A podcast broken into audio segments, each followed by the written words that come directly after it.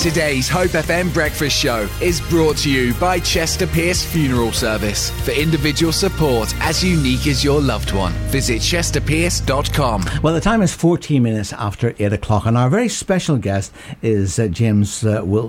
Uh, Wilshire, and he's the producer of a soon to be released 20 minute YouTube documentary on the Corrie ten Boom story that the Hiding Place, a wartime story of Christian courage in the face of Hitler's evil empire in Holland. Now, I'm pretty sure that I haven't summed up that enough. So, for the completely uninitiated, uh, James, tell us a wee bit about the, the, the Ten Booms. The Ten Booms were a Dutch family that came to prominence for the kind of resistance work that they did during the years of Hitler. Uh, he was a tremendous threat to the Jews. He'd decided that he was going to, uh, as it were, single them out, along with one or two other small groups, but predominantly his target for eradication as a nation were the Jews. And this particular family, living in occupied Holland um, after 1940, uh, had to make that moral choice do we succumb to the dominant uh, f- philosophy of the time, or do we do what our conscience says? And do we withstand the state? And do we help these Jews? In other words, do we put our lives on the line? And the story essentially starts from that point. And it builds in the sense that step by step they have to make moral decisions which involve not just their own lives but other people associated with them.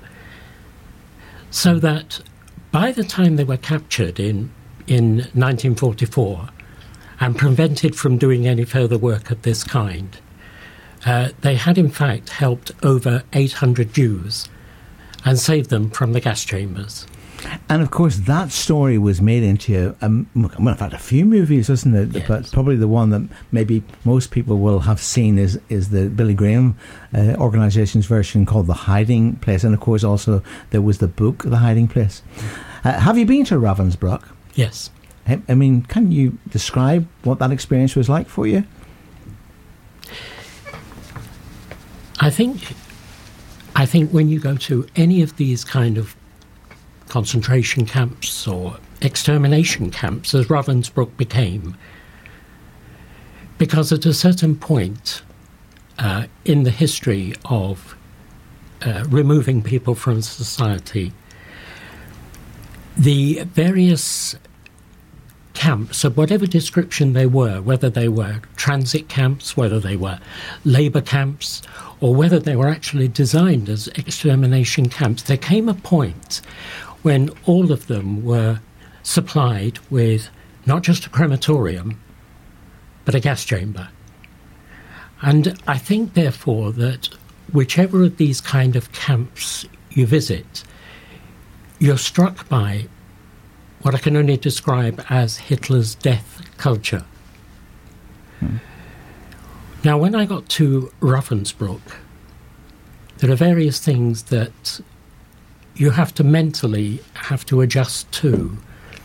You have to adjust to the time. You have to be able to think, well, now is now, and I can see what remains because it has been preserved very well by the German government, and I, I salute their courage in doing that. But when you get there, you've also got to, as it were, try to look at things through the eyes of history. It may be a film, it may be a book, it may be just your own powers of observation and thought. And you look at the scene before you and you think, yes, but this is now void of people. There were thousands of people concentrated, herded together in this, in this area that I'm looking at. And so you begin to put those two impressions together and you think, well, all these people were herded together. They were from different nations, they were from different backgrounds. They weren't all Jews.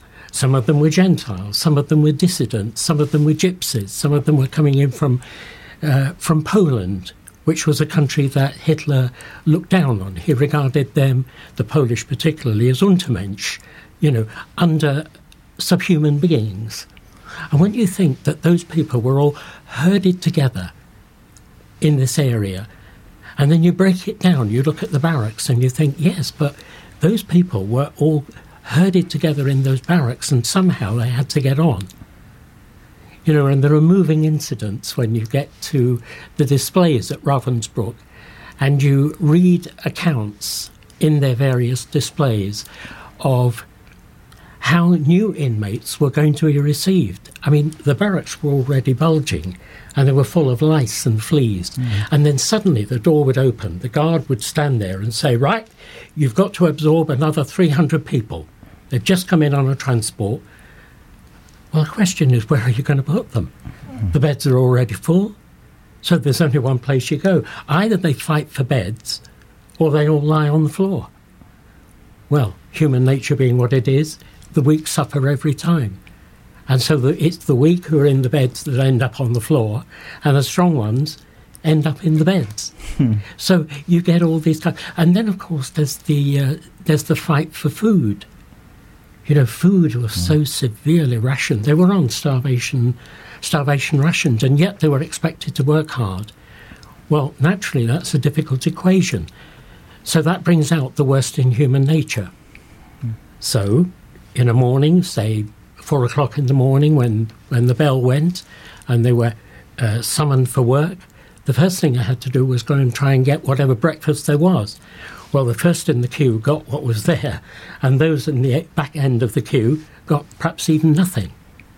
So, again, when you look at what human nature can be reduced to within a relatively small area of Germany, then you begin to see how that death culture begins to work, not just at the point of death, not just at the point of being gassed or being cremated, but it, it begins to invade the psyche of the prisoner almost from the word go.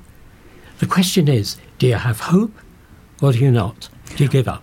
Well, we'll come back to that in a moment. Now, uh, what I'm, I'm intrigued to know, though, James, is obviously we've already said that the, the, the, the movie has has been made a couple of times. Uh, now you're making a documentary, but of all the things that you could be doing as a filmmaker, why have you chosen to do this particular story in the form of a documentary? It has been made very successfully as a movie. But however good a movie is, they, they all date because filmmaking techniques change. And as you look at a film that's made, let's say, 30 years ago, to a modern and particularly a youthful audience, it may look dated because the actual ways of filming, although there are classical ways of recording actors, nevertheless, I think particularly you get the editing, and that's done very differently now. It's much faster, the editing, and a lot more is left to the imagination of the viewer than it was. So, as I looked at this wonderful, excellent film that the Billy Graham people produced, um, I know that they would agree with me that there are, in certain respects, it does look a little bit dated. And when I first started doing the research for this, in fact, I contacted the producer of that film. Now, he was then retired and living off in Hawaii, but we had a very good chat over the phone. And his reaction to my wanting to make even a documentary was look, it does need updating. It does need restating in more modern terms. You know, we enjoyed doing it at the time, and we felt that we had made a good contribution to people's understanding and Christian understanding. But nevertheless, there's always room for another another look. And mine is different in the sense that it's not a major film; it's only a documentary. In other words, it's relatively easy, relatively cheap to produce. Um, I think the other attraction for me was the opportunity to do the research. Now, I quite like doing the research. In fact, that's a large part of the fun of filming. um, probably Making up the storyboard. picking up picking up the story and working out how you're going to do it rather than actually doing it because that can become almost a mechanical process because you've done the thinking in advance and you've written the diagrams and you think yes I can envisage that and so consequently um, you, you, you, get involved in the research now, the research for this particular documentary, even though it's short, was quite extensive. I mean, I had to go to Holland, and the plan I adopted there was to, as it were, follow the footsteps of the Ten Boom family. Uh, so, in other words, I, I looked at the house where they conducted the operation of saving the Jews. Then, after that, Has that been preserved then, James? Oh, yes. Yes, it's all there. And if you go there, I mean, you get a tremendous welcome. Uh, the people who are running, it's now called a museum, the Ten Boom Museum, and it's in uh, Haarlem, which is about 20 miles away from Amsterdam. So it's not very far. It's easy to get to. But when you get there, you find that the people running that are really interested in, in telling the story of, of this particular family. And they'll go to quite long lengths in, in order to help you with your understanding of it. So they do conducted tours, that kind of thing. So after that, I then, as it were, traced their footsteps from the point of arrest at the at the place uh, in Holland, and I then followed them to the maximum security prison in The Hague. It's got an almost unpronounceable name, and you know, I mean, I'll try to say it. It's Scheveningen or something like that. But the Dutch have a particular way of saying it, Yeah. and indeed, during the war, it was the way that the Dutch could tell whether the person was German or Dutch. He could impersonate uh, a, a, a, a Dutch person reasonably well. So they tested him on this partic- on the pronunciation of this particular word, and if he couldn't say it, they knew exactly that he was German and therefore very suspect. So I went to uh, Scheveningen, and uh, from there I went to Ravensbrück. So in other words, I tried to trace the footsteps, making the adjustments that I knew had to be made. So in other words, I could get in the car and drive these distances, which is all very modern. But of course, in their time, when they were arrested, they were dumped on an army lorry, jolted down the road uh, until they got to the maximum security prison. And then they were subject to the prison regime, which wasn't very pleasant in those days because they were dissidents. And then they were herded onto a cattle truck and taken, you know, however many hundred miles it is, uh, to Ravensbrück. So that would be something like a three, four day journey. This is Hope FM.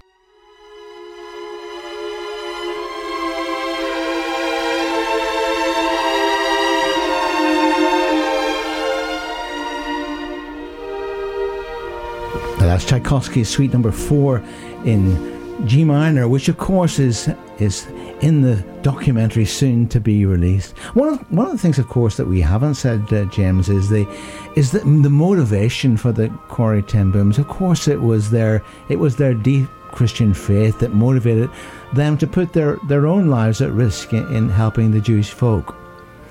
Um, the what as you were making the film, I mean, lots and lots of highs and things which will lift probably all of us who view it. But what are the things that you would cite that that make the story lift the the miracles and the wonderful things that that happened as a result of their actions? I think the thing that came across to me in terms of miracle was the two dimensional aspect of miracle. Having read the book and having looked at the locations, I could envisage that certain miracles had happened at certain times in those days in 1944. So, for example, uh, I know that the uh, sisters had managed to smuggle into Ravensbrück camp a Bible, which was going to be their lifeblood, their life stay, and they'd also smuggled in a very small opaque bottle, which was a vitamin concentrate. And they depended on these, these two artifacts, as it were, not just visually to give them a reminder of the things of God, but they also needed these things very practically. One was a source of nourishment which was lacking in the diet. Because if you exist on just black bread and black coffee, you know, there's not a hmm. lot of nutrient or sustenance in that. So, consequently, they needed this very small bottle of concentrate, which delivered its content onto a person's tongue, literally droplet by droplet. And it, it was an opaque bottle, so they never knew where the level of the concentrate was. Mm. Now, the miracle was that it never ran out. They knew that they must have exhausted the very small supply that they'd gone in with. But the miracle was that it, however many people they fed, however many times they used it, that bottle never ran dry. Now, how do you account for that? Well, the only way you can account for that is to relate it to that which happened in the Bible, where there was a widow and she was granted a measure of oil, and that measure of oil sustained her and her child and a prophet for the duration of a long famine. It never ran dry, the, the level never went low until the famine ended and the oil supply dried up. And exactly the same thing happened to the Ten Booms. There was a point where, when a supply, coming th- presumably through the Red Cross, a supply of vitamin tablets came into the barrack, what happened? The oil, the, the, the vitamin concentrate in that tiny bottle ceased. Why? Because it was no longer necessary. So as I as I looked at that, I related that to the miracle that had happened to me when I was actually making this film or doing the research. Um, there, there, are two, but I, I'll, I'll single out one. I had to get into the maximum security prison in Holland, and that was very difficult because obviously maximum security prison, you can't just walk in there. Mm. So I was able to present myself to the public relations department as a serious researcher and a member of the press. And they were really sympathetic. They wanted to get me into the maximum security prison. Why did I want to go there? Because there was a particular cell that I had to see. It's called Cell 601. And the thing about that cell is that it has been preserved since the war in exactly the condition it was when the prisoners were, were there. So the question is how do I, on the outside of the thick walls, get to the inside? Well, I battled all morning with the. Uh, with the very sympathetic people in the public relations department, and at the end of the morning, they had to say, Look, with deep sorrow and deep regret, and we know you're serious, we're just unable to get past the rules, which state that the only people allowed in that cell are relatives of prisoners who were kept there. And even they can only get there on one particular day in the year when it's an open day. So I said to them, Oh, well, that's really most disappointing because I would love to have just seen it. They said, Yes, we do understand, but you can't do it. My wife was working on the project with me. So I went back to the car. I said, Look, it's hopeless. She said, I'll try. I said, Look, I said, I battled all morning with them. I said, They want it. I said, But they can't do it. She said, Let me try. It turned out that she was given full access to the cell. How did she do it? Well, she went down to the gate and she met a very small knot of people. They were actually contractors, catering contractors, and they had been contracted to supply the food and the refreshments for the open day, which was the following day. So she joined their group, and when the gates opened, she went in with them Now, naturally, the guard challenged her and said, Who are you? And she explained. She said, Look, I'm only a researcher. We're making a film. Would it be possible for me to have access?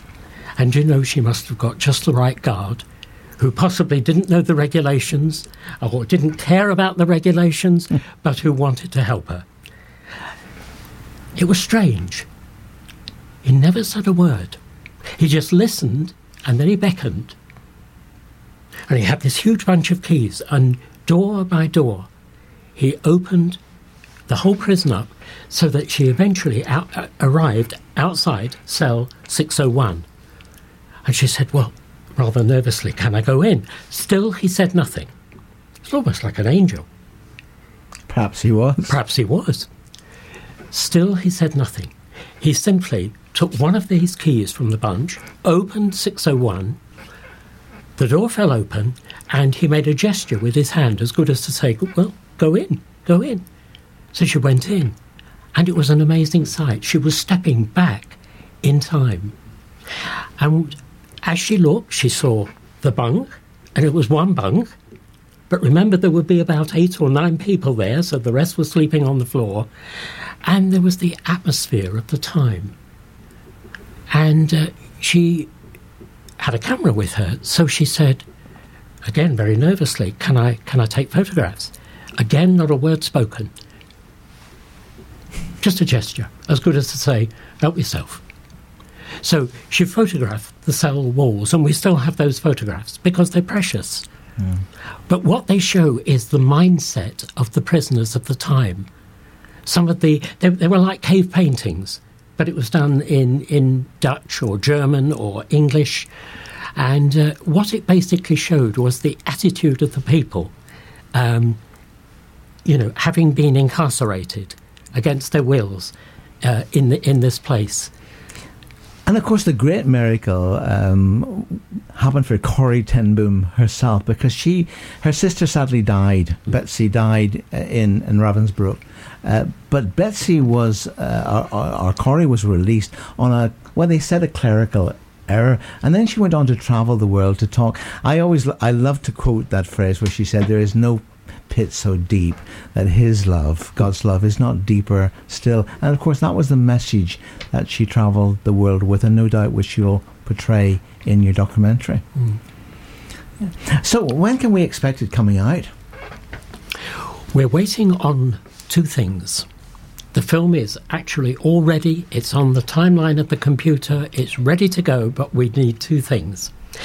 One is permission from the Billy Graham organisation to be able to inc- incorporate just a very small amount of the footage that they shot in the original film. Because it's for us it's irreplaceable. We cannot uh, restage that. And the way it's done is particularly moving. But our film is rendered in black and white because we wanted to give the feel of the period, because we wanted to take not only our film, but also uh, newsreel footage from the time, which of course is all black and white. So it's all got to fit together. So what we've done is um, we've taken, as it were, uh, a copy of the Billy Graham film ahead of getting permission, so we can't screen it. We've rendered it in black and white so that it all fits. So that's one of the things we're waiting on. The other thing we're waiting on is. Uh, in our research at Ravensbrück, we found that there were some rather good examples of prisoner art showing the kind of scenes that were you know, fairly common in, in at that time. You know, people queuing for food, people fighting, people, you know, various things. Now, we contacted the German authorities there, and again, they were really helpful. And they said, look, as far as we're concerned, you can you, you can use your photographs of those of those uh, pieces of art, but the problem is it's the copyright, and we don't actually know who owns the copyright to these pieces. So I thought, right, now what do I do? How do I illustrate these scenes? So what I did was I went to an artist, a friend of mine who lives in France. And I spoke to the artist and I said, Look, would you be able, if I describe the scenes so that you've not seen the originals, would you be able to reconstruct you know, using your own talents, these particular kind of scenes, if I describe where things are and all the rest of it, but make subtle changes. Well, they listened to the brief and they decided that they could do five pictures for me. So I'm just waiting on um, pictures four and five coming through. And then we can incorporate those into the film without any fear of copyright. Now, you're hoping that it will be available on YouTube uh, come September? Yes. Uh, of course, you'll be back here in the studio, and uh, and we'll tell a lot more of the of this amazing uh, story. And, and thank you. It's been so great to have you uh, uh today, James. And I look forward to you coming back on Community Now when we will we'll have two hours, James, uh, of talking uh, about the whole thing, and probably maybe by that time get some of the initial reaction from people who've been able to, to, to view it. This is Hope FM.